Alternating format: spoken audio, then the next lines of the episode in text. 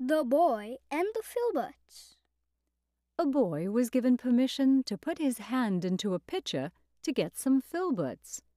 But he took such a great fistful that he could not draw his hand out again.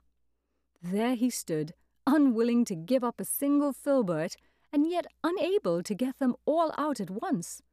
Vexed and disappointed, he began to cry.